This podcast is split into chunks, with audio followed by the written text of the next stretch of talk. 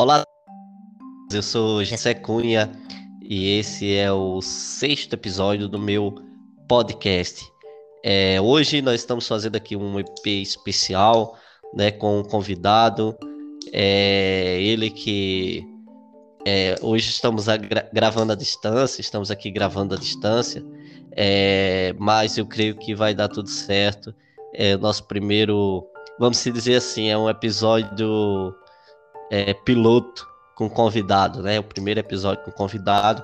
E o convidado deste episódio é meu irmão, meu irmão de sangue, né? É, ele agora mora em Jucurutu, no Rio Grande do Norte, né? Agora vai ser pai pela quarta, pela quarta vez, né?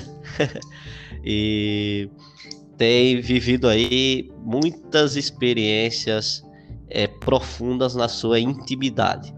Né? E justamente esse é o roteiro central do nosso podcast, das nossas conversas, é, que é intimamente. E intimamente nós vamos convidar, conversar hoje com Zian Braga. Seja bem-vindo, né, Zian? Que Deus abençoe. Né? Dê aí um boa tarde, boa noite, bom dia aos nossos ouvintes. Bom dia, Gessé, bom dia a todos os ouvintes, boa noite, boa tarde, ou seja lá qual hora vocês estão vendo. Vamos aqui conversar intimamente, de irmão para irmão. Aí, né? É... Eu falo assim porque, como a gente não, ainda não tem a possibilidade de fazer ao vivo, então fica a disponibilidade né, para as pessoas ouvirem no momento e na hora oportuna. Mas vamos, enfim, vamos correr, que aqui o nosso objetivo é conversarmos sobre aquilo que impacta a nossa a nossa vida, é, o nosso sentimento, a, a nossa alma, porque é, a intimidade ela parte da alma. E daí eu queria né, começar é, abrindo esse parênteses, né, para você saudar aí o pessoal que está nos ouvindo, nossos ouvintes, abrir esse parênteses, é, o que ultimamente tem tem mexido na sua na sua intimidade, né? no, seu, no seu eu, né? vamos se dizer assim, para ficar melhor colocado. Nós vivemos aí dois anos de pandemia, né? com, com distanciamento social, com isolamento, com, é, com lockdown. Esse período, é, eu sei que você trabalhava na área de, é, de farmacêutica, né? E pôde acompanhar de perto a questão da crise de saúde. Então, o que, o que tudo isso que tem acontecido né, na humanidade nesses últimos anos tem provocado na sua, no seu coração, no seu íntimo? Essa, essa, essa questão, essa pergunta, ela não é pergunta que se responder no podcast de, sei lá, 20, 30, 45, 50, nem uma hora. É uma questão muito mais complexa e aprofundada porque são, são tempos diferenciados. A gente tem uma vida, a gente tem uma, um modo de viver, um modo de pensar e um modo de correr a vida, né? de, de viver a vida mesmo e de repente, abruptamente ser tirado. É, eu não sou um cara de, de sair, de andar, de passear, sempre fui muito caseiro. Ah, e a pandemia ela não me afetou muito nessa questão de sentir falta né, das coisas. Uma coisa é você não poder é, não ter a opção de não sair. Outra coisa é você às vezes querer sair um pouco e não ter esse lugar para você ir ou você ir com medo esse tipo de questão. É, esse período pandêmico, né, que nós estamos terminando aí o terceiro ano dele, é, hoje mesmo, está né, bem mais arrefecido aí a questão da pandemia, ele foi um período que eu acredito que ele trouxe mudança, que todo mundo mudou de alguma forma, modo de ver, modo de pensar, uns para piores, outra, um para melhores e outros talvez até para piores, piores. O, que é, o que é uma grande contradição, né? Onde um momento de reflexão que foi esse uns ficaram mais humanos e outros cada vez mais desumanos e outros não conseguiram nem passar por esse período ileso, né? Perderam sua vida ou então a vida de algum ente querido. Então, é, o que mais mexe comigo nesse período é o quanto nós perdemos a oportunidade de sermos pessoas melhores. Falo isso de modo uh, geral, né? Bem genericamente Sei. falando aí, né? nós farmacêuticos aí. É, que nós, Brasil, sobretudo, perdemos uma grande oportunidade de ser melhor, de sair dessa melhor, de sair dessa mais humano. E isso é algo que me machuca profundamente.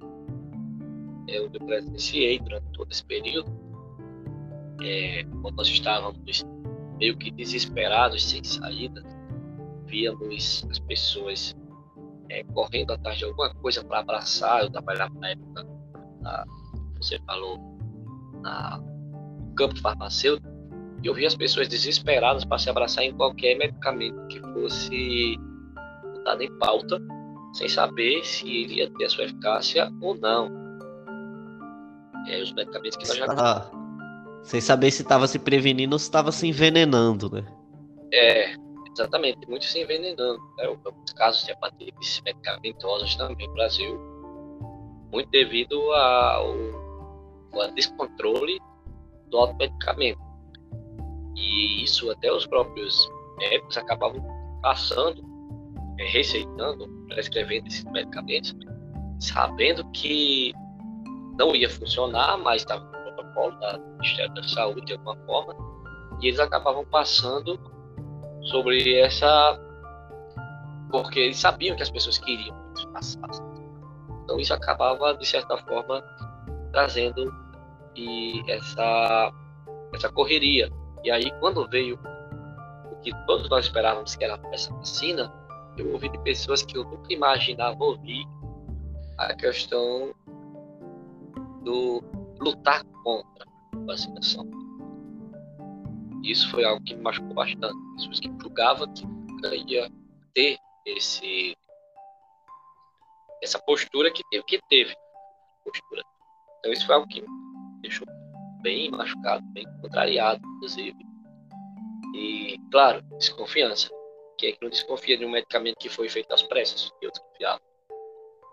Mas isso não significa é também que eu não fosse, que eu não fosse tomar, porque é algo que foi provado, reprovado e aprovado. Então, assim, eu acredito que nossos órgãos é, que cuidam dessa parte de vacinação aqui no Brasil são órgãos sérios, históricos, então eu acredito que nos envenenar ah, só por querer dar uma resposta.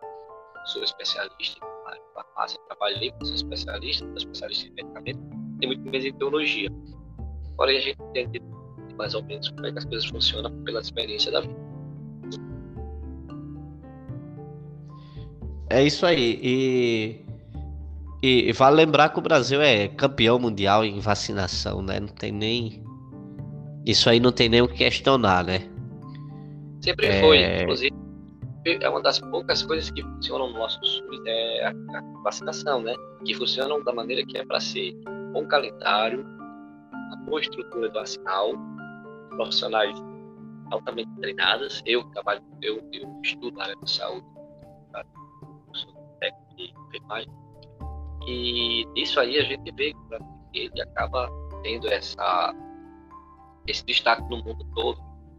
Inclusive, esse revés acabou baixando muito os índices de vacinação no Brasil de outras vacinas.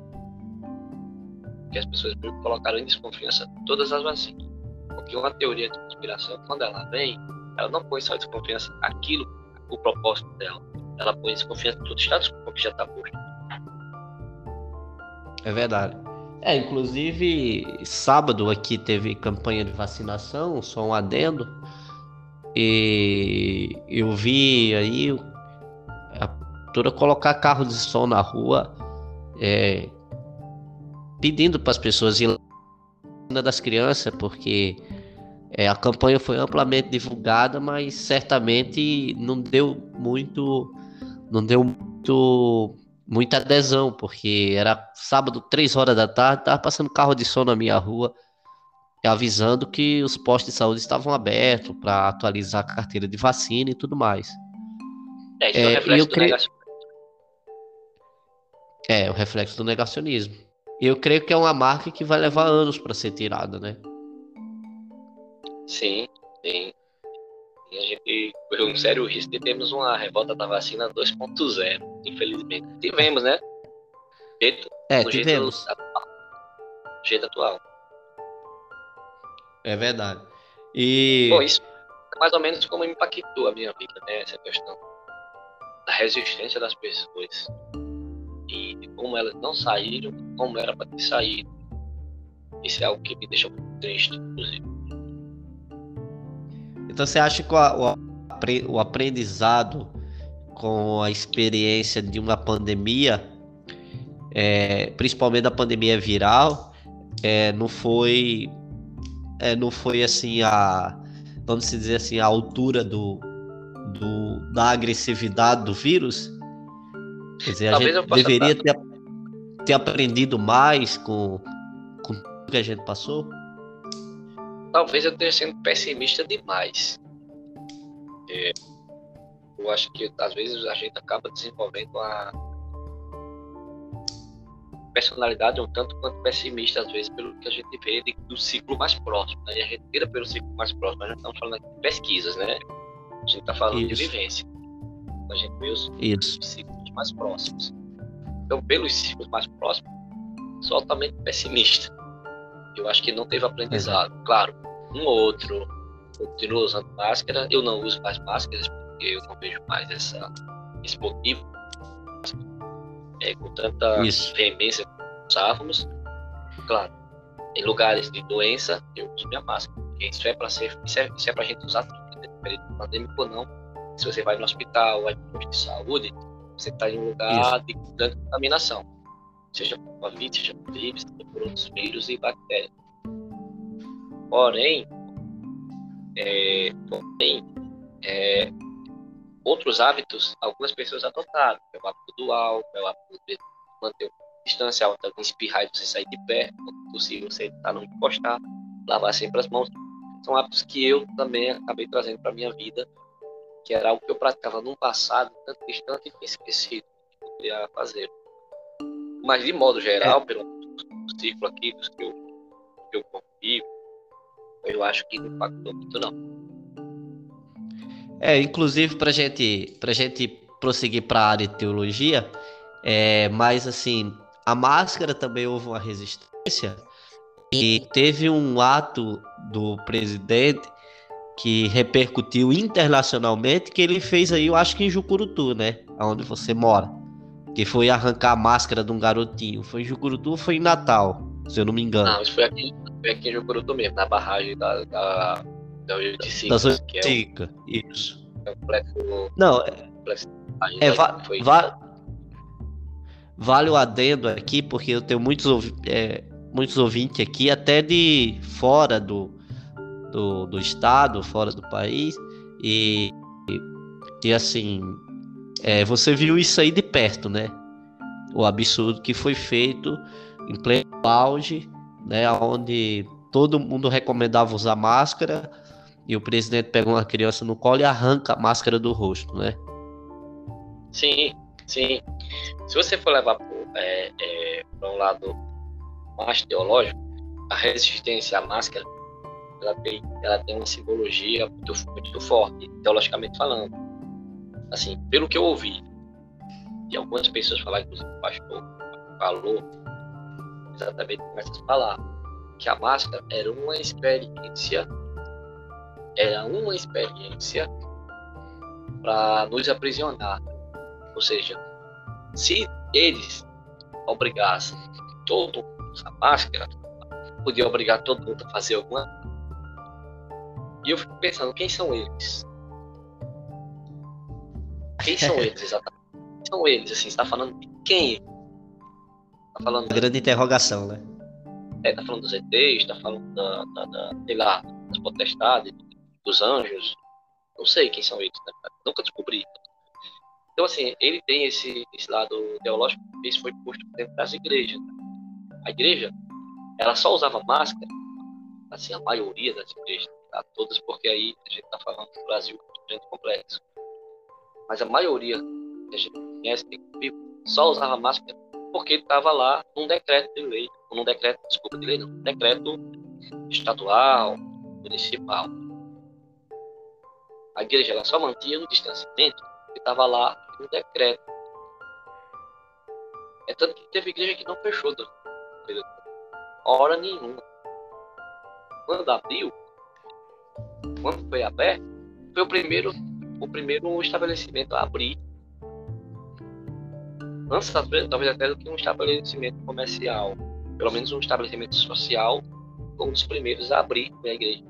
Eu acredito que a igreja ela era para ser um exemplo de cidadania, um exemplo de fé, é. justiça social e também de boa convivência. E um para dar um exemplo de boa convivência era o quê? Era não proliferar vírus ao que estava matando as pessoas, inclusive pessoas próximas a todo mundo, porque eu acredito que todo mundo aqui no Brasil, colocar no Brasil, que é algo mais próximo, conhece alguém que morreu ou conhece alguém que é parente de alguém que morreu. Eu acho que ninguém escapou disso. Não, ninguém passou ileso, né? Aí vai aspas dessa pandemia. É, aqui na experiência de São, aqui no interior de São Paulo, é, por ser mais uma região de maioria é, é bolsonarista, vamos se colocar assim, é, negacionista, né? Porque tinha uns que não era bolsonarista, mas era negacionista.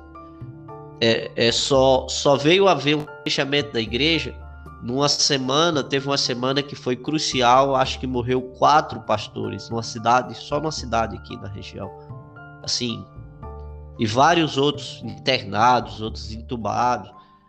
E aí as igrejas resolveram baixar a guarda, né? Mas depois que o vírus pegou pelo pé. Mas, uma certa vez, é, eu não me, não me lembro, numa conversa que teve no WhatsApp, falando sobre, sobre, sobre fé, sobre justamente isso, sobre unidade, fazer parte de uma igreja. E a gente comentava, e eu creio que sempre falou uma coisa que, que eu não esqueço, que você falou que, né, para quem não sabe, a gente foi criado fazendo missões, nosso pai era missionário.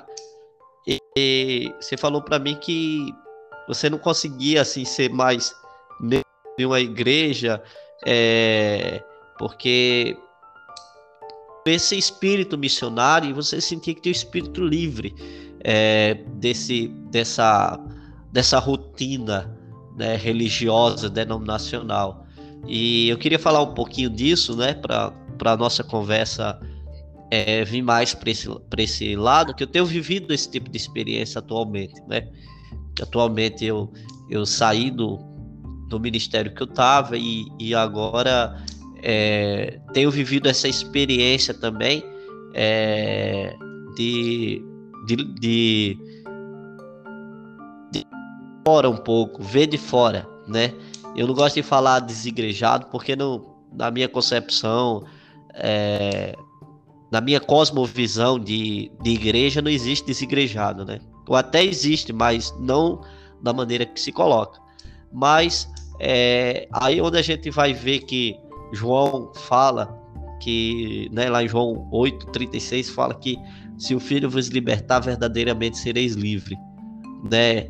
É, e, e aí essa essa liberdade que que se coloca aqui em João né, vamos pegar esse texto como, como base, é, existe muito existe muita pulverização de, de interpretações né, do que seria essa liberdade.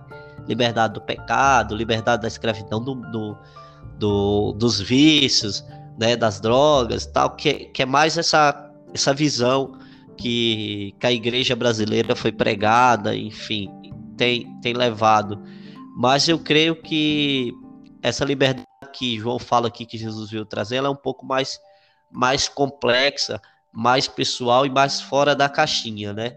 E é, como, como que você tem sentido então, a, a, a, esse, a esse pensamento, assim, de estar é, totalmente envolvido em uma comunidade e, ao mesmo tempo, não estar?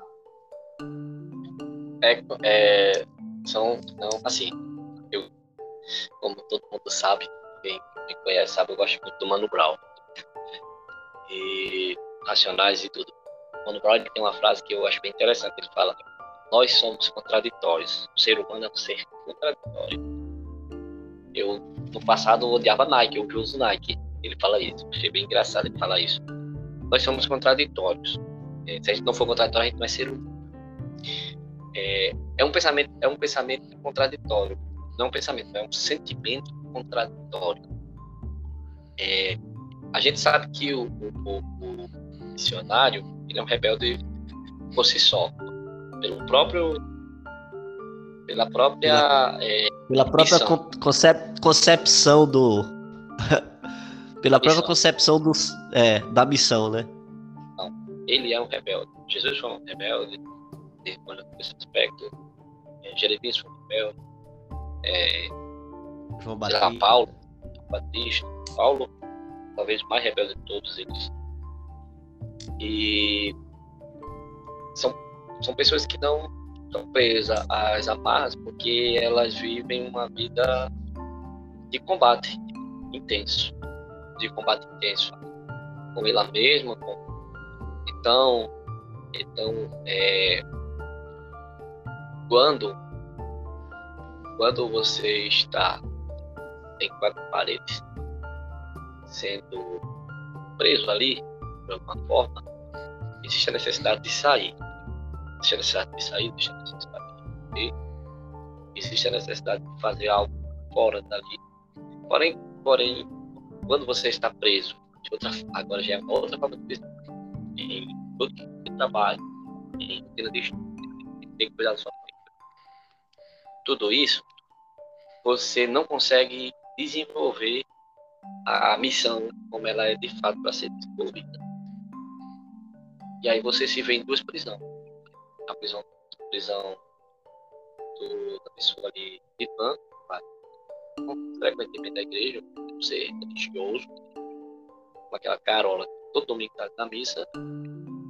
E, por outro lado, a prisão do, do seu trabalho, da sua vida pessoal. E aí você sente essa falta dessa liberdade que o campo missionário ele acaba proporcionando, que é a liberdade de ir, de falar, de procurar as pessoas, de pregar na rua, de pregar é, em todo o campo, né? E isso com um propósito claro. Isso com um propósito claro. Então, é, hoje, hoje o pensamento ele é muito voltado para para isso. A vontade de, de, de, sair, ela não, ela é constante. É constante. Ah, mas por que você não vai? Mas por que você não sai? Porque não é tão simples. Envolve muita coisa. Envolve uma família, quatro membros, envolve trabalho, envolve o bebê que tá vindo. Ah, aí, coisa. aí onde tá, né? Aí no um, um, um, ponto, um, um ponto que eu queria frisar aqui, como você falou que o próprio o, é uma coisa complexa, né? O sentimento do missionário, porque o missionário ele é um rebelde, mas ele não é um aventureiro, né? Não. Ele não sai assim por sair, né? Mesmo parecendo ser. Mesmo é. Parecendo ser, não, porque ele é um rebelde, mas como o apóstolo Paulo diz, ele é um prisioneiro em, em Cristo. Ele é livre, mas ele é um prisioneiro. Ele não sai se Cristo não deixar. Ele não vai com Barnabé se Cristo quiser que ele vá só. Isso. E ele, ele não vai só se Cristo quiser que ele chame Barnabé e Marcos. Então, é, é toda uma conjuntura aí. E ele também não vai para Macedônia se o campo for após a Macedônia. Então, aí vem, passa a Macedônia e nos ajuda, pula a Macedônia. Então, você tem, você tem toda a, essa oportunidade isso, mas dentro de uma métrica divina, né? Tudo é dentro de uma métrica divina. Tudo é em, em obediência em, em favor de Deus. Porque as experiências, elas vão vindo. O missionário, ele vai tendo essas experiências. Só que ele não se joga sem que ele não tenha a resposta de Deus, que é para ele se jogar. O próprio Jeremias, que eu citei de rebelde aqui, era um cara que não queria fazer nada daquilo, porque era um fardo, talvez, um dos fardos mais pesados que um profeta pôde carregar foi o de Jeremias. Carregar.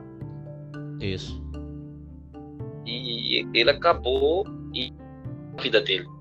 Vou botar, vou botar aqui umas aspas no sentido que acabou com a vida dele, porque realmente ele não pôde casar, ele não pôde ter filho, ele não pôde ter mulher. Viveu uma vida voltada para aquela missão que era de alertar que tudo ia dar errado. No final da vida ele ganhou um lá para morrer. Mas a vida dele foi aquilo ali. Mas assim, tudo tem um propósito e o direcionamento não era uma aventura.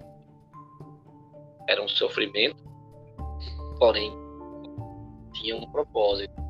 A experiência que, eu, que passamos no campo missionário aí em 20 anos de missão, quase, aproximadamente 20 anos de missão, foi coisas que eu guardo para a vida, coisas que eu carrego para a vida traumas, psicoses, é, lembranças boas e ruins. Aí, aí... impacta mesmo na vida, na vida é, profissional. Muita coisa que impacta na vida profissional. Principalmente, né? Principalmente. Principalmente, na vida profissional. É a, é a necessidade. A gente sabe o, o você agora está tá terminando o curso de enfermagem, né? E a gente sabe, agora eu entrei, voltei a estudar novamente é, no campo teológico, e a gente sabe qual é o peso de uma cadeira acadêmica para você sentar, estudar, o preço que você tem que pagar. Quando você está em missão, você, você não consegue fazer nada disso. Mas assim, o trauma de, de, de todas as experiências, você acha que o trauma impacta mais do, do. E não é o trauma do, das experiências ruins, mas é, dessa, dessa, dessa complexidade mesmo, sabe? De, dessas, desses sentimentos dúbios, como o próprio Paulo tinha, né? Quer dizer, eu, prisioneiro de Cristo, escravo do Senhor, né? Trago em minhas marcas do Evangelho. É, se a minha esperança fosse só nessa vida, eu seria o mais miserável da terra. Quer dizer, esse, esses tipos de, de sentimentos dúbios, é, às vezes feliz, às vezes frustrado. Você acha é o, é o que marca mais, assim, depois de um tempo desse, sim, um período de 20 anos, vamos dizer, de missionário? Na verdade, na verdade, eu acho que o que marca mais é você ver a e sendo levada por, por outras pessoas você vê que você não faz mais parte daquilo. E de novo, Aí eu... o contraditório. Você olha e vê assim, ah, como é legal ver que tem outras pessoas. Ah, mas ah, como é ruim ver que tem outras pessoas. Outras pessoas. Exatamente. Eu sei o que é isso. Citar Mano Brown de novo, né? É contraditório. Com dois pensamentos. É bom estar ali e que não precisa mais de mim, mas é ruim também que não precise mais de mim. construir um prédio e outras pessoas estão usufruindo. Construir um caminho que daqui a, sei lá, 50 anos, ou até mesmo daqui a 10 anos, as pessoas vão olhar aquele caminho vão dizer: ah, tem um caminho construído aqui. Não vão nem querer se perguntar quem foi que o construiu. Quem que começou a tirar as primeiras pedras.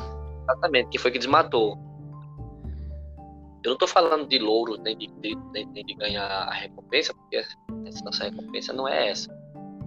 Mas eu estou falando mais da questão de, de sentimentos mesmo. Porque, querendo ou não, o ser humano quer ter o reconhecimento do pouco que ele fez.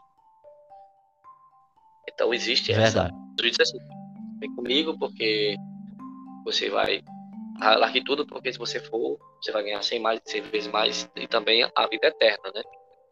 E a gente fica a vida inteira esperando mais de seis vezes mais do que a vida eterna. É. que a vida eterna é certeza é. ter. Eu vou ter. Para eu ter, eu vou ter que correr atrás. Como é que eu corro atrás sendo missionário? Então, são pensamentos dúbios, assim, ah, tá questionando Cristo? É, eu acho que não é pecado questionar. Eu acho que, acho que as pessoas, às vezes, têm muito medo de questionar o divino também. Como é que a gente vai questionar Deus do ponto de vista de desmenti-lo ou dizer que ele estava errado, mas também dizer, Senhor, tá aí, aí, aqui as condições. O Senhor tá vendo. Jó, Jó fez isso, né? Isso.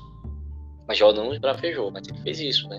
Mostrou a Deus as, as contradições dele, as contradições dos outros amigos, as contradições de tudo que estava acontecendo e o quanto ele é, estava sofrendo. Então, acho que tudo isso faz parte. Não sei se eu estou sendo claro, mas tudo isso faz parte. Tá, tá sim. É, e, e eu acho que alguém, alguém que, que trilha um caminho desse, da, da pregação do evangelho, né? É, é, se ele não não tem esse tipo de relacionamento com Deus, mais é, mais incisivo, mais pessoal, mais mais é, essa troca de informação é meio que uma caminhada solitária, né? Eu, ah, eu imagino assim, se você se você trilha no caminho da missão e sempre é do vou trilhar aqui, vou fazer isso e aconteça o que acontecer, não vou questionar Deus, vou só dizer amém, amém, amém. Ah, depois eu, eu creio que torna uma, via, uma caminhada meio solitária, porque é, Deus, Deus, Deus participa desse tipo de diálogo, né? Sim, faz parte. Quantas vezes Jeremias não. Quantas vezes? Só li o livro de Jeremias, é o profeta que eu mais gosto, é o livro dos profetas que eu mais li. É o profeta que eu gosto. Então, quantas vezes ele não questionou aquela situação dele, né? Que ele não queria, não, não é minha área, não é, não é para estar aqui. Tem outras coisas para fazer, eu tenho família para construir. Deus não queria, hora nenhuma, Deus não queria que ele fizesse aquilo. Porém, é, a gente vive essa missão solitária, também, claro. É, se tiver a sorte que a nossa família teve, que era a missão era em família, até que ali um se apoia Isso. no outro. Um se apoia no outro. E isso passando por tudo, todo o perrengue que já passou. E a nossa apego é só no Senhor. E se a gente não tivesse diálogo com Deus, ela é mais solitária ainda. Eu confesso, eu confesso, eu falei para algumas pessoas já, e aqui eu vou confessar para quem estiver ouvindo, quem for ouvir, que eu tenho uma grande dificuldade de me relacionar com Deus. Eu não sei ainda. Eu me converti em 95, com, sei lá, 11 anos de idade. De lá para cá já vão quase 30 anos. E hoje eu não sei ainda hoje como ter essa relação com Deus. Eu pensei que eu soubesse. Eu pensei que eu soubesse me relacionar com Deus. Isso é bom ou ruim? Ah, cara, vai saber. Sei lá, acho que talvez seja ruim, não sei. não sei, porque, porque quando fala de relação com Deus, tá sempre que a relação com Deus é aquela lá, orar que tem Daniel, três vezes ao dia, mas eu acho isso muito métrico. É, eu acho isso muito é, métrico. É, é, é aquilo que eu falei. É o Ramadã, é, é, é, Ramadã lá é, dos, dos, é uma, dos islâmicos. É uma, é uma caminhada solitária. Você ora para um Deus que três vezes ao dia e você ora porque tem que orar, né? Virado pro. É, para Jerusalém. Para Jerusalém. E, e aí, às vezes, nem sabe se ele tá ouvindo ou não. Né? Tá ouvindo, claro que tá ouvindo, mas. Mas, mas na nossa cabeça é o tipo da coisa assim. É, você tá você tá numa situação que você se vê só e aí você faz um ritual para poder se sentir mais próximo de Deus. Mais próximo Mas será de Deus. Que ritual, será que aquele ritual é uma convivência com Deus? O orar de manhã, o orar de tarde e orar para dormir? Será que a, é uma a... convivência com Deus? Aí, Nezé, eu, eu fiz mais essa pergunta se é bom ou ruim, para a gente poder é, abrir um pouco o leque para quem está nos ouvindo a respeito justamente do, do dessa questão da, da liberdade, né? Da, da, da, liberdade de pensamento, da liberdade de, da consciência. E, e esse, esse texto ele mexeu muito comigo durante uma semana. Eu até escrevi um texto, fui publicar no Facebook e acabei perdendo, justamente a respeito disso, que a, a liberdade que Jesus veio trazer é uma liberdade emancipadora, que ela emancipa o homem para fazer suas escolhas, para viver a sua vida é, dentro do, da maneira que ele se relaciona com Deus. E aí eu fui é, fui numa igreja lá em São Paulo, né, na igreja do, do Ed, e ele pregou é, justamente isso. E na pregação ele falava que é, o evangelho, Jesus veio trazer, o que Jesus veio trazer foi é, a, a liberdade da consciência humana, né? Justamente é, é, ao contrário do que a igreja costuma pregar, que é justamente essa questão: orar três vezes ao dia, jejuar, obedecer sem questionar as autoridades religiosas e eclesiásticas. E quando se fala em liberdade de pensamento, em liberdade de consciência, aí volta aquele tom da rebeldia.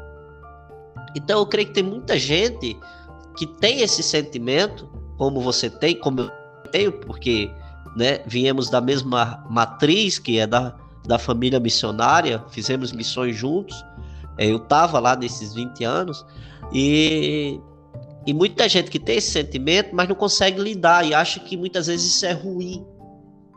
É, é sentir, é, é, é, sentir, por exemplo, entrar no quarto e conversar com Deus cara a cara, honestamente, sem, sem rodeios e sem, e sem, é, e sem ritos, sabe? E, e, é, por exemplo, no domingo, em vez de ir pro culto e jogar bola e, e jantar com a esposa, entendeu? Esse tipo de, de coisa que acaba roubando a verdadeira liberdade que Jesus veio trazer. Pelo menos assim que Olha. eu entendo. Aí eu queria ver sua visão é, ampliando para esse lado. Olha, a hipocrisia, a hipocrisia é a pior coisa que tem. E a hipocrisia ela se revela, ela se revela muito na oração. Porque a gente escuta muito é, que ninguém mente para Deus. Claro que mente. É, a diferença é que ele sabe que é mentira. é verdade. É essa. Você mente sim, você está tá falando não é verdade. O problema é que Deus se você sabe. falar para mim, eu, se você for falar para mim, eu não sei se é mentira, mas se você for falar para Deus, ele sabe que é mentira. A diferença é essa. Porém, você mente sim. Então, a, a, o pior de tudo, que eu acho, é a hipocrisia do, do, do mentir para Deus em oração, do mentir para Deus em ações, do ir fazer aquilo, mas o coração não está voltado para aquilo. Olha só, Jesus ele veio trazer algo muito duro do que a lei. A lei era fazer, Jesus é sentir. Você não pode, você não pode, você não pode é, alterar você não pode ter inveja. Jesus disse: se você desejar no seu coração, você já adulterou. Então é muito mais profundo do que a lei, porque está de intenção do coração. Por isso que tá ele diz assim, ó, orar e vigiar para não ser tentado, né? Porque o tentar é Exatamente. é desejar. Aí quando você é tentado a fazer, você já pecou, porque você desejou no coração, né? Alimentou o desejo. Exatamente. Então, então a, a, a, essa questão, essa questão da liberdade, ela está no você sentir e dizer e conversar com Deus. Eu, francamente, francamente eu estou sentindo, o senhor está vendo. É você saber que você errou, que você vai voltar errar naquele mesmo instante lá, daquele mesmo, daquele mesmo negócio. E Deus, olha, tá aqui, não estou conseguindo me libertar. O senhor faz alguma coisa aí para me ajudar, me ajuda, me ajuda a fazer alguma coisa também. Me diga o que, é que eu posso fazer. Porque pedir perdão a Deus, uma coisa que você sabe que vai voltar a fazer só para poder tomar Santa Ceia, é uma das maiores mentiras e hipocrisias que existem. Deus está vendo. Deus está vendo. Verdade. E nós, e nós, nós somos filhos do catolicismo romano. Não tem para correr. Nós somos filhos do catolicismo romano. E o catolicismo romano, ele enfatizou o inferno com uma veemência muito grande no período medieval, para impor as pessoas esse medo, para tirar as pessoas esse relacionamento com Deus, esse relacionamento das pessoas com Deus, mas voltado para o sacerdócio.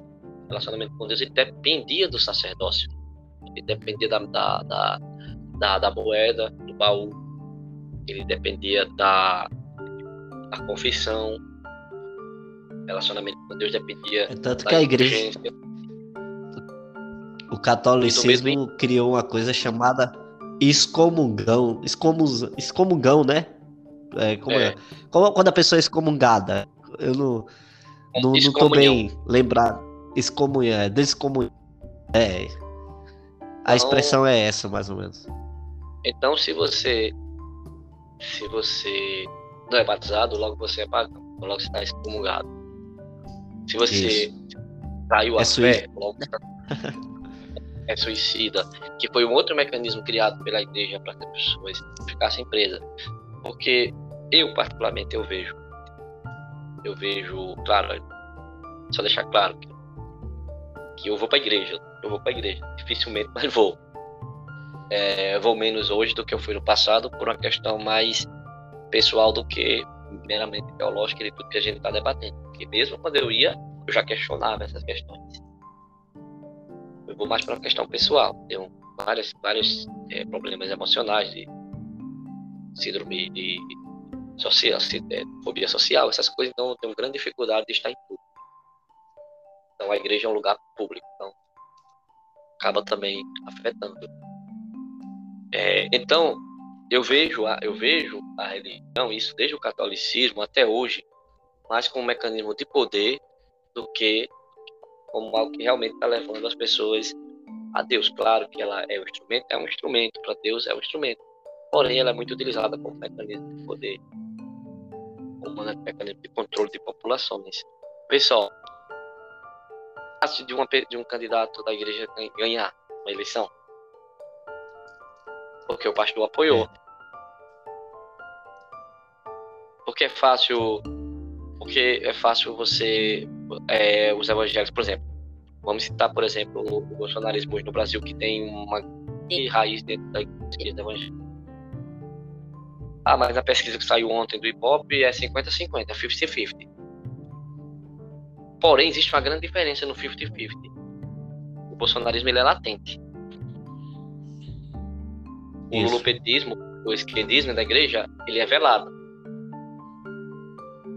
As pessoas têm medo de falar, as pessoas têm medo de se, de se expressar, as pessoas têm medo de dizer que voltam, as pessoas ficam mais na Isso. dela. E ela não é, e ela não é institucional, ah, diferente do, do, do, bolsonarismo, que é institucional dentro da maioria das igrejas evangélicas do Brasil, pelo menos aquelas que a gente vê.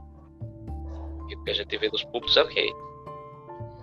O que a gente vê nos púlpitos, que a gente vê por trás, é o que a gente vê às vezes tem pastores que não falam no púlpito, mas fala ali naquele. nos bastidores. E aquela no palavra ciclo íntimo. falha. Ciclo íntimo. É. Aquelas palavras falha, porque é uma opinião do pastor e ela acaba saindo dali. E sinceramente, vou dizer com sinceridade, muitas pessoas que voltam da igreja dele Porém, eu, eu entendi em 2018, hoje eu não consigo entender mais. Isso me dá umas sérias dúvidas da, da conversão realmente da, de algumas pessoas. É. Porque não é ser petista não é ser bolsonarista que é ser crente. Porém, tem coisas que você vê que não está em acordo com o que você prega. Tem coisa muito pior do que ser gay. se você for olhar aí para esse pro discurso. Tem coisa muito pior do que o aborto, se você olhar aí pro discurso. Aí onde está a, quest... tá a questão que, que eu apontei a respeito dessa questão da, da liberdade da consciência. É, hoje eu vejo assim, pela experiência, muita gente que vota no presidente dentro da igreja porque vota por medo, assim, ou não declara voto por, por medo, até porque, como você falou, o bolsonarismo é explícito, Então, tem igreja que está até excluindo pessoas que não votam. E, e também, assim, e eu vejo uma mudança no discurso da igreja muito grande de 2019, 2018 para cá. Por exemplo, antigamente eu vi muito pastor defender falando que Pedro deveria se, se converter porque andava com a espada e empunhou a espada e, e, e cortou a orelha de Malco. Então Pedro ainda não era convertido porque andava armado. E hoje esses mesmos caras andam com a pistola na, na, cintura, ou dentro da pasta, como foi o caso daquele cara lá que quase que matou a moça. É, quase que matou a moça da companhia aérea lá. Com a pistola armada. Não era uma pistola desarmada. A pistola estava municiada dentro de uma pasta. Engatilhada. Então, engatilhada. Então, essa mudança essa mudança de, de, de, de discurso, de pregação, ela não, não vem do dia para a noite, ela, ela, ela vem, é uma cultura que vai entrando na igreja, através por, de alguns líderes que são lobos, que não são pastores, mas eu creio que ela, ela pega bem dentro da igreja, justamente por causa dessa desse, dessa cultura de cercear a liberdade de pensamento, a liberdade de, de decisão pessoal, no sentido, é, na, na sua vida privada, secular, enfim.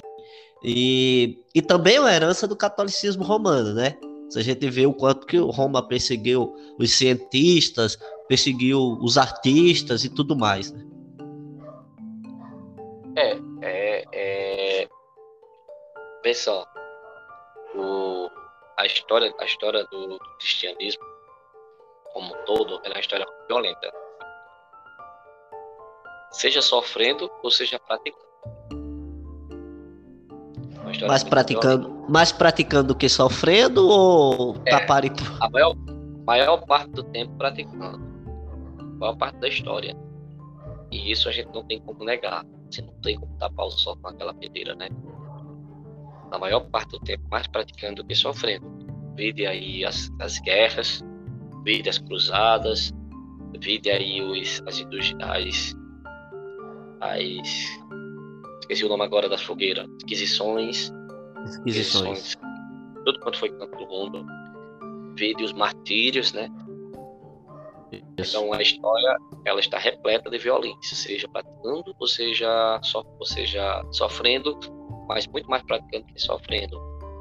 E essa é uma herança que a gente tem, que nós herdamos, sim, da, da, da nossa igreja mãe, né, se fosse, assim, e que tá, ela tá entranhada, querendo ou não, ela tá entranhada. Então a gente, a gente tava vivendo uma, uma volta à pregação da cruz de Cristo, né? Isso. Uma volta à pregação da cruz. Só que, só que quando você abraça uma determinada ideologia sobre um pretexto ou não, isso, seja qual for a sua intenção com aquela, aquele abarcamento daquela ideologia, ela você, você necessariamente tem que defender o que a ideologia defende. E aí você vai buscar mecanismos Isso. bíblicos para convencer as pessoas daquilo que você defende. Você vê lá o que, o que aquele pastor falou lá com o presidente, conversa. Jesus andaria. Isso. Falou Jesus andaria armado. Não, Jesus mandou. Pedro, pelo amor de Deus, guarda esse daí, que negócio tá errado. Isso eu não tô nem falando se, é, se eu sou a favor, se eu sou contra, não tô nem fazendo juízo de valor, tô falando do, da representatividade que a arma de fogo tem como violência. E aí você vai no, no Marcha para Jesus, que hoje a, a Marcha para Jesus ela, ela teve várias etapas. Primeiro ela era uma marcha que todo mundo gostava, depois aí algumas igrejas passaram a odiá-las. Por estar envolvido lá com os Hernandes, aquela coisa toda, né? Inclusive igreja, a igreja, presbiteriana do Brasil, ela tinha um, tinha um, corria lá uma circular que não podia participar, que fosse da presbiteriana daquela marcha para Jesus, que era algo mundano para eles, muito mundano. E hoje a marcha para Jesus ela voltou à tona e ela hoje mais funciona como um, um, um showmício. Ou um culto mício. mício, né? Do que simplesmente aquela marcha que é tradicional. E aí, em vez da cruz, é um, é um 3.8, 3.8, né? Um 3.38. Isso. Em vez da cruz é um ponto 38. E isso é algo que vai sendo implantado. Para um crente pegar um 38 e colocar no lugar da cruz, teve que foi, foi plantado e plantado com muita conversa, com muito tempo e com muita paciência. E as pessoas não percebem quando elas são manipuladas assim. Para que chegar aquilo ali. Para chegar aquilo ali foram anos de manipulação, pelo menos aí uns seis anos de manipulação. É. Porque na campanha de 2018 os crentes não defendiam armas. Não. Pelo menos eu não me lembro. Não, não, não como tá hoje, né? Como tá hoje, era mais aquela coisa mais com medo e tal, falava ali no cantinho. Hoje é, não, era mais era mais sazonal a conversa da arma, não tinha. É, porque sempre teve pessoas que defendiam. Teve. Aí hoje é pastor armado, é diácono armado, é evangelista armado, né? Espero que não tenha missionário armado, mas talvez tenha. Eu fico imaginando a reunião de obreiros. Esse povo é, tudo vai, vai. Vamos contar quórum. Eu lembrei agora da é. que teve aí. Deus. Na Assembleia de Deus aí. É, rolou. Aí, cadeirada. Cade, cadeirada pra todo lugar.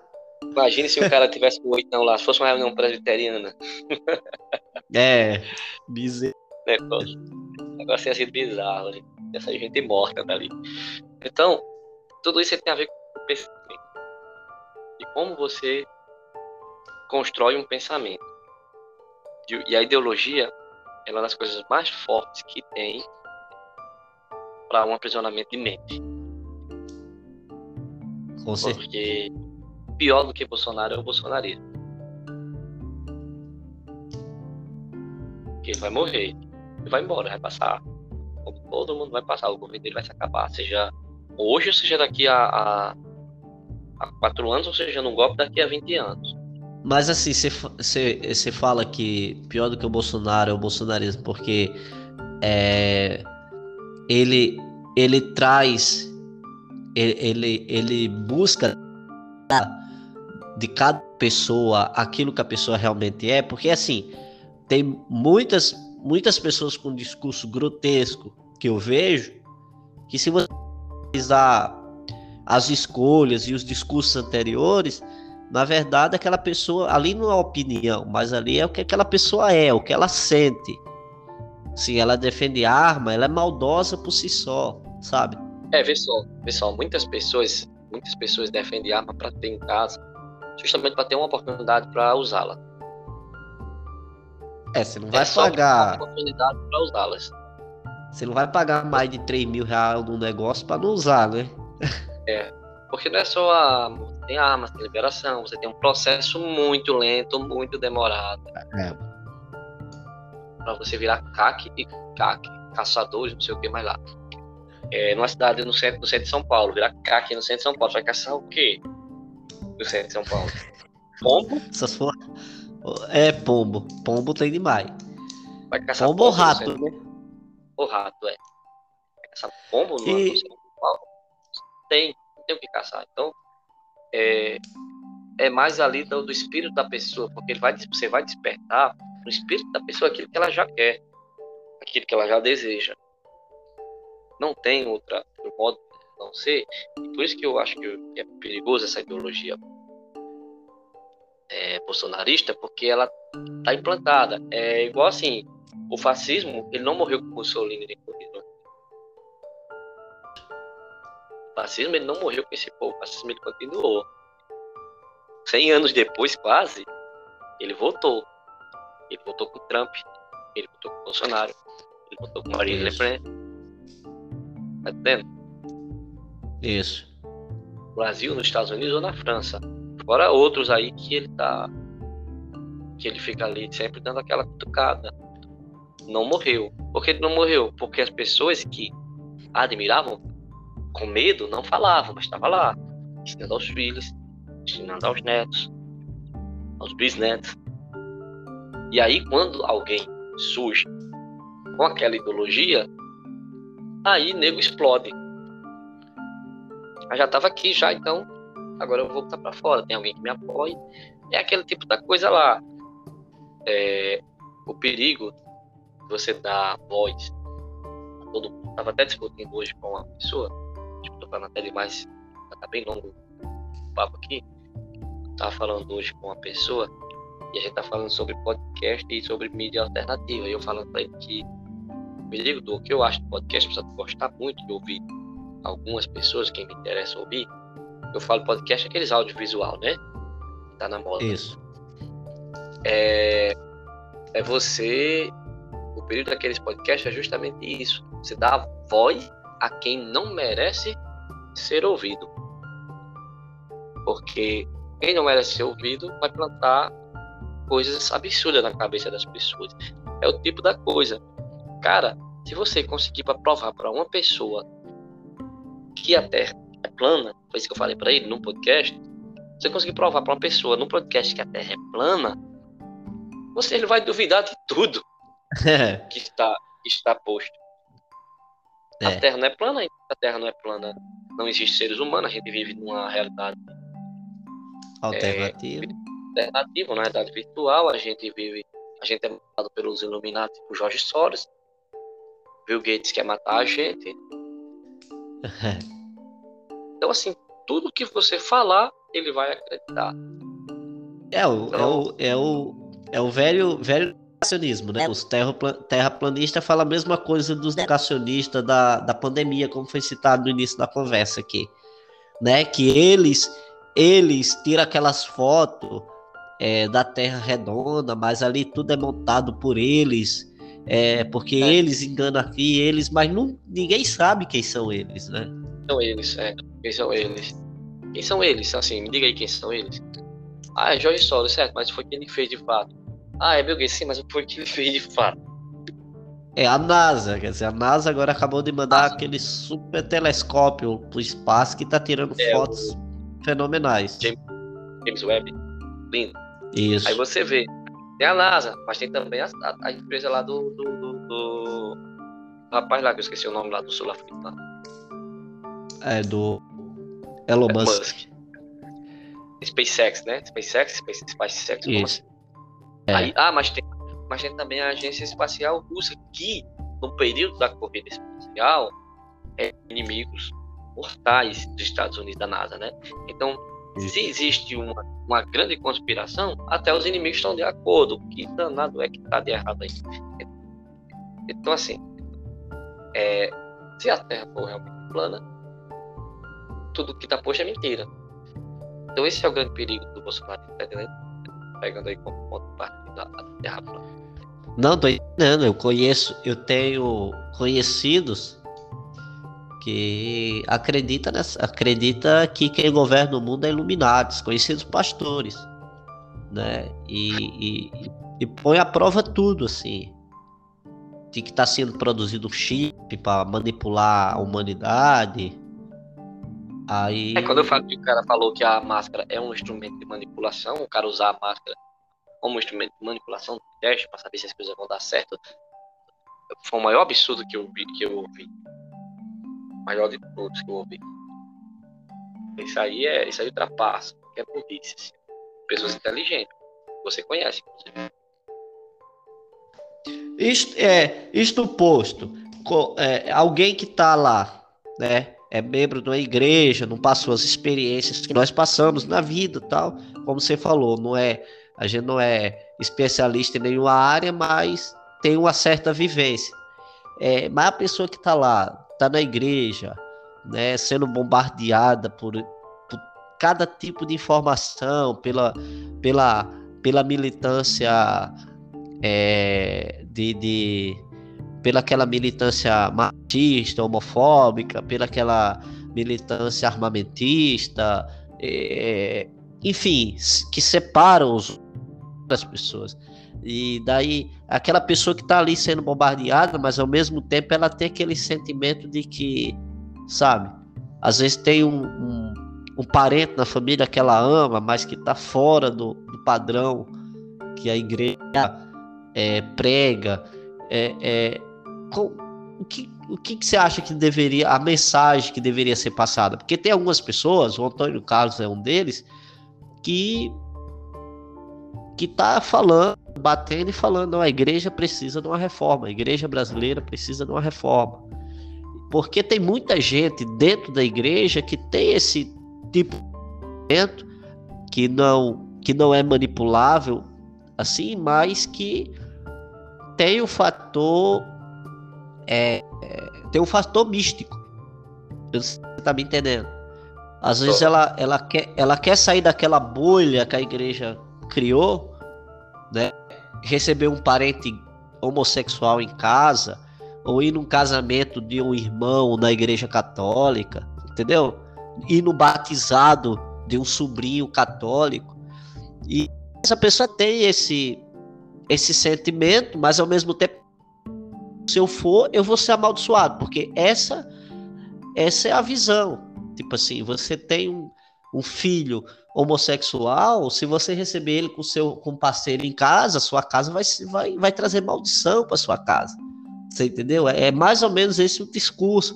E para essas pessoas que têm esse sentimento, o que, que você acha que o, o que, que a gente deve falar, o que, que a gente deve fazer para tentar alcançar essas pessoas, trazer um pouco de luz para essa consciência é, é, dúbia, essa consciência complexa, né? Como falou o Mano Brown.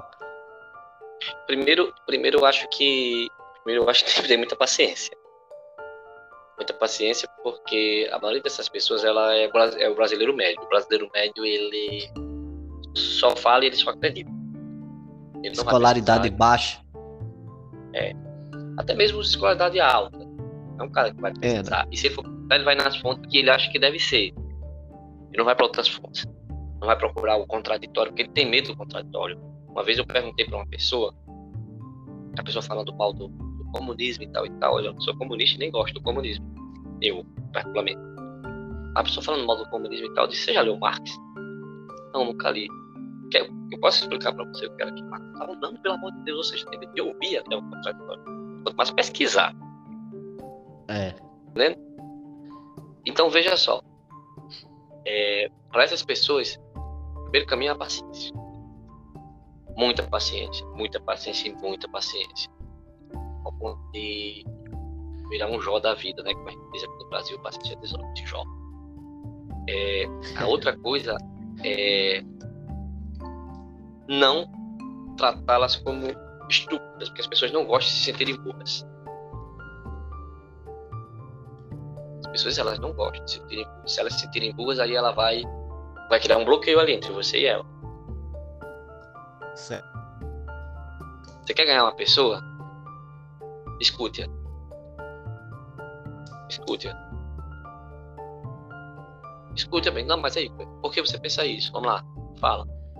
E vai, vai. E aí você vai ganhar confiança da pessoa.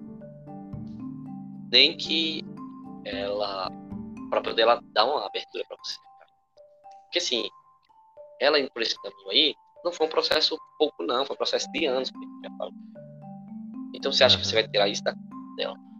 Vai conseguir convencê-la, vai conseguir conversar com ela, fazê-la entender que o caminho não é esse. Faltando um mês para a eleição, por exemplo, você não vai. E quanto mais quando o assunto é fé. A pessoa ela tem medo de, de, pregar uma reforma. Ela tem medo de questionar o seu pastor. Por que você acha que os antigos, os, o pessoal da Idade Média da Idade Moderna, eles davam dinheiro para a igreja? Porque elas tinham medo do que o padre, do que o padre dizia, porque o que o padre dizia era lei. As pessoas elas têm medo de, de, de ir contra essas de ir contra porque a pessoa ela representa é o representante de Deus ela é aquela figura messiânica e mosaica, né? Mas mosaica é messiânica, é Moisés ali, a cadeira de Moisés, como Jesus falou literalmente ali. Isso. Então, então você não tem como, como é, convencê-la sem uma proximidade, sem não fazer a pessoa se sentir burra, que se a pessoa se sentir burra, ela vai criar um bloqueio, ela não vai lidar esse bloqueio. E paciência, conversa, conversas, conversas. E Bíblia, se a pessoa for de Bíblia. E não, não, e não ir com interpretações vazias da Bíblia. Para mostrar ela que a Bíblia está muito além daquilo que ela pensa. Que a Bíblia, às vezes, entre linhas, entre linhas como o Ed fala, fala mais do que as linhas. Isso. E que as coisas, que o amor em Deus, em Cristo, está acima de qualquer coisa. Está acima de qualquer coisa. Então, acredito que Jesus é o que basta para fazer as pessoas mudarem de opinião. Não mudar de opinião totalmente, ela precisa. Ela precisa pelo menos mudar de opinião e ganhar a sua liberdade, né? É tirar, tirar o peso, né? Como é. eu vi uma vez, citando ele novamente, eu vi uma vez o Ed pregando, é sair da lógica do sacrifício. É. Porque Jesus veio para tirar, para acabar com o sacrifício. Mas daí ao longo do tempo a igreja acabou indo para a lógica do sacrifício, voltando, é. Eu vou jejuar para alcançar uma benção. É. Né? Eu vou orar para não para isso, para aquilo. Então existe a lógica do sacrifício, né? Aquilo que eu falei para você, ah, eu não vou jantar com a minha esposa no domingo porque tem culto, se eu perder o vai acontecer alguma é. coisa no jantar, eu vou bater o carro, Deus vai, sabe? Hoje é dia de o jogo car... do meu falador. Eu não vou assistir o jogo porque é dia do culto, e se eu assistir o jogo e não ver o culto, eu tô frito. Tá frito, é. Eu lembrei do ano passado na final pastor, Libertadores. O pastor não vai gostar muito, é... não, né? É, não vai. Eu lembrei na final da Libertadores, eu tava. Eu tava vendo um vídeo lá do do, do Zé Bruno, né? Da, da Casa da Rocha. E ele falando que no domingo, na final da Libertadores, a igreja ia fechar, que tava cancelando toda a programação, porque lá eles paravam para assistir futebol. Eu achei muito, muito legal isso, porque, sabe, a questão da lógica do sacrifício, né? Então, assim. É uma igreja para assistir é... o jogo, qual É. é comunhão? Não é comunhão? Mas, mas. É, não deixa de ser. É, é comunhão, tá todo mundo junto, comendo, bebendo, brincando, se divertindo. É. Não deixa de ser um culto também, né? Comunhão. Mas só não é então, comunhão se houver contenda. Só não é culto se houver contenda. Se houver então, se houver falatório, se houver passar por cima do outro irmão para se dar bem na vida. Então, pensando assim, tem um monte de culto aí que. que não é culto de verdade, porque você vê de contenda nos cultos é misericórdia. Mas é, enfim. O problema não é, não é nem o que vai no culto, é o que é antes e depois. Antes e depois, é. é e, e para complementar, para a gente poder fechar aqui, mas antes de fechar, eu quero estender a pergunta que eu fiz. E você acha que a igreja precisa de uma reforma? Ou, ou a igreja é, é, pode trilhar um caminho é, é semelhante ao que vem trilhado, mas voltar aos trilhos de verdade, né? É, voltar ao caminho da, da cruz é, assim naturalmente e é, sem, sem mudar o modelo, sem precisar mudar o, o, o, o a, a, a forma que ela se organiza e mudando só o discurso? Olha, vou falar uma coisa para você. Eu, quando. Porque an quando... antes de você responder, deixa eu, deixa eu deixar claro, não sei se pros ouvintes a pergunta ficou clara. É, porque quando eu falo em reforma, é porque eu falei assim, de continuar do jeito que tá, mudando só o discurso. Alguém pode pensar, isso não é reforma? Não, porque reforma seria mudar tudo. O modelo. Estrutural, estrutural É, estrutural. Eu, como o Antônio Carlos, né? Quem conhece. Se você não conhece, siga lá o Antônio Carlos da Costa, né, presidente do Rio de Paz. Como o Antônio Carlos tem feito, né? Como cara que tem feito isso há muito tempo, é, só que para a liderança é o, o Ariovaldo Ramos, né? Não deixa de Sim. ser, que é o Missão Sim. na Íntegra. Agora ele tem um instituto lá de Teologia, Instituto Casa. Caio Fábio também.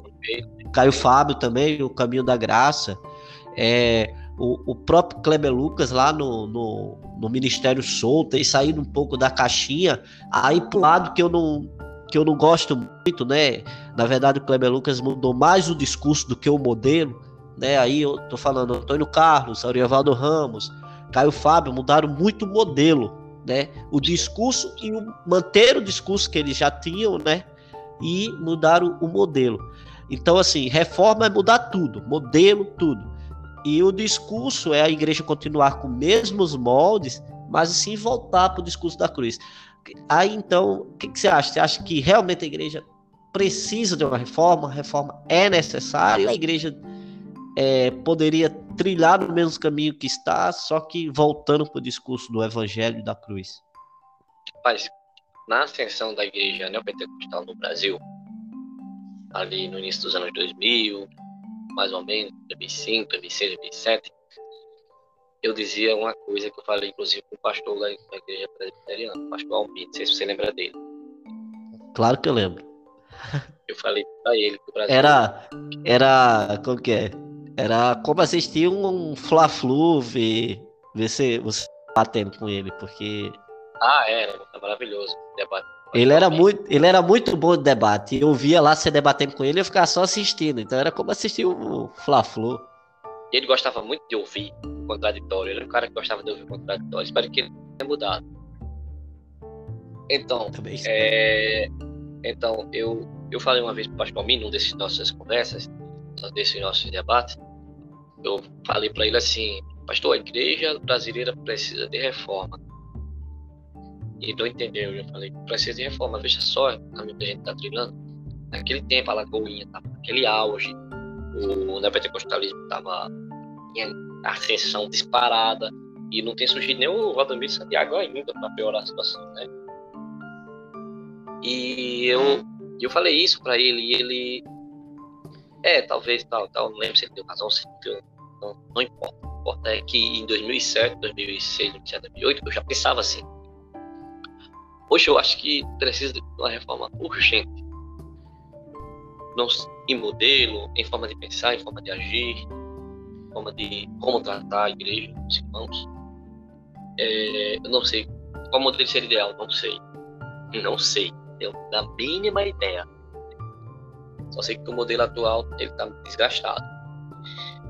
Mas é difícil falar disso para as pessoas, porque as pessoas acham que o modelo atual é um modelo santo, sagrado, porque tirar a igreja tira a comunhão. Não, tira. Da igreja que eu falo, o prédio, a forma de reunião. Porém, eu acho hoje uma reforma muito mais difícil do que a reforma protestante, por exemplo. Certo. Porque a reforma protestante era uma reforma que você tinha que tirar de uma instituição apenas algo que deveria acontecer e que ela era, já era muito difícil e ela não aconteceu de forma protestante, ela não aconteceu. O nome dos, das pessoas que saíram é dado de reformadores porque eles tentaram a reforma, mas a reforma de fato não aconteceu.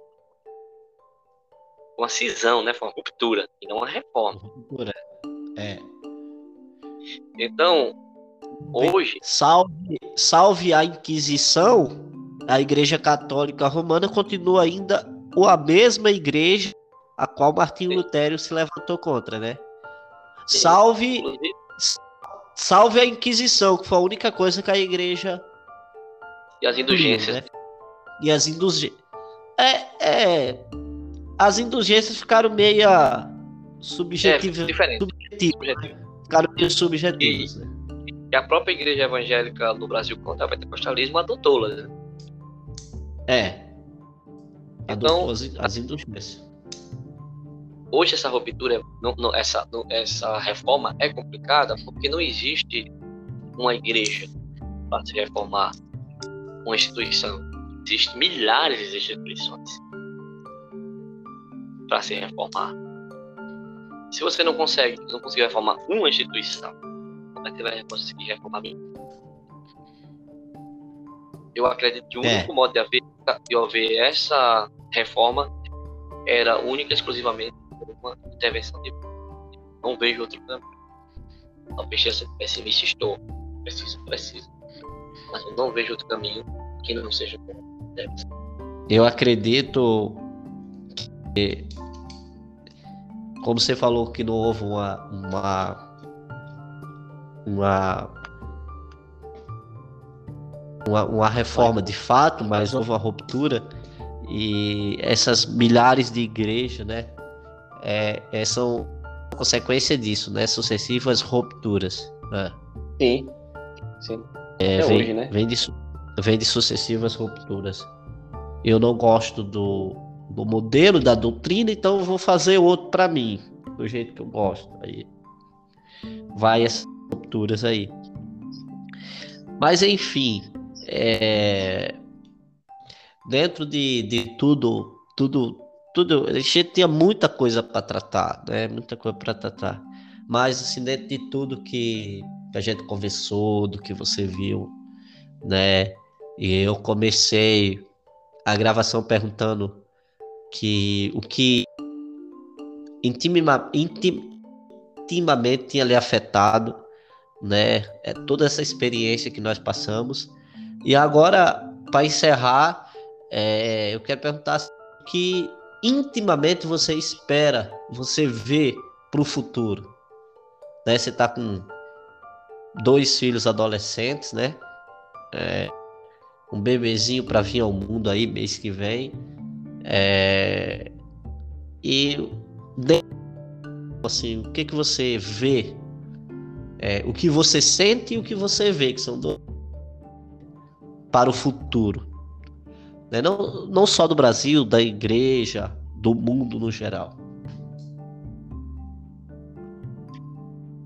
É uma pergunta bem difícil de responder, porque é uma pergunta que eu sou muito é, questionado nas minhas, nas minhas, é, nas minhas análises, na minha terapia. E eu nunca sei responder essa pergunta. Nem como eu estou me sentindo, nem o que eu espero. Mas, se eu vou falar cruamente, se eu vou falar cruamente, é, eu ando um, pouco pessimista mesmo. Eu ando um pouco pessimista. Eu sou aquele, é, eu tô naquela fase de que eu deveria dormir e acordar quando as coisas melhorassem. Porém, isso é possível. Porém, eu dormir e acordar quando as coisas melhorarem. Então, assim, o que eu espero é eu fazer, eu fazer o meu caminho para que, pelo menos, no meu ciclo, mais próximo, mais íntimo da minha família, as coisas melhorem. Pelo menos aqui, em casa. Pelo menos com as pessoas que eu tenho convívio. As coisas melhores entre nós. As coisas melhorem entre nós. É, mudar o mundo. Mudar o mundo é muito difícil. Mas pelo menos mudar o seu. Ali o seu, o seu ciclo ali mais próximo. Eu acho que dá para ajeitar. Com muita cautela, com muito cuidado, com muita oração, um pouquinho também de sorte, né? É oportunidade. Isso. Eu acho que dá para mudar. Então, assim, o que eu espero é, é minha perspectiva é continuar estudando, continuar buscando sempre um emprego melhor, uma coisa melhor para cuidar da minha família e esperar em Deus um momento certo que falar que é hora de voltar a mão arada. Se, é, se um dia isso for acontecer, se não acontecer também, não é, não é, não é eu quem comando né, na minha vida. Eu sou esse homem livre, mas preso a Deus. Quem comanda é ele mesmo, então ele vai saber o melhor momento de, Todos de voltar ou de não voltar. É verdade. Pois é, esse aí foi Nesian Braga, esteve conosco aqui na nossa conversa. É, pode se chamar, né, no, na nossa nosso episódio piloto com entrevistas e participações. Se você gostou, compartilhe com alguém que você acha que a nossa conversa vai interessar, né?